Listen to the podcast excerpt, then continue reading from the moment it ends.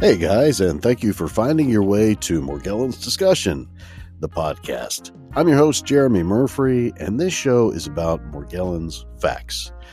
Uh, that is to say, what has been able to be demonstrated uh, for scientific purposes.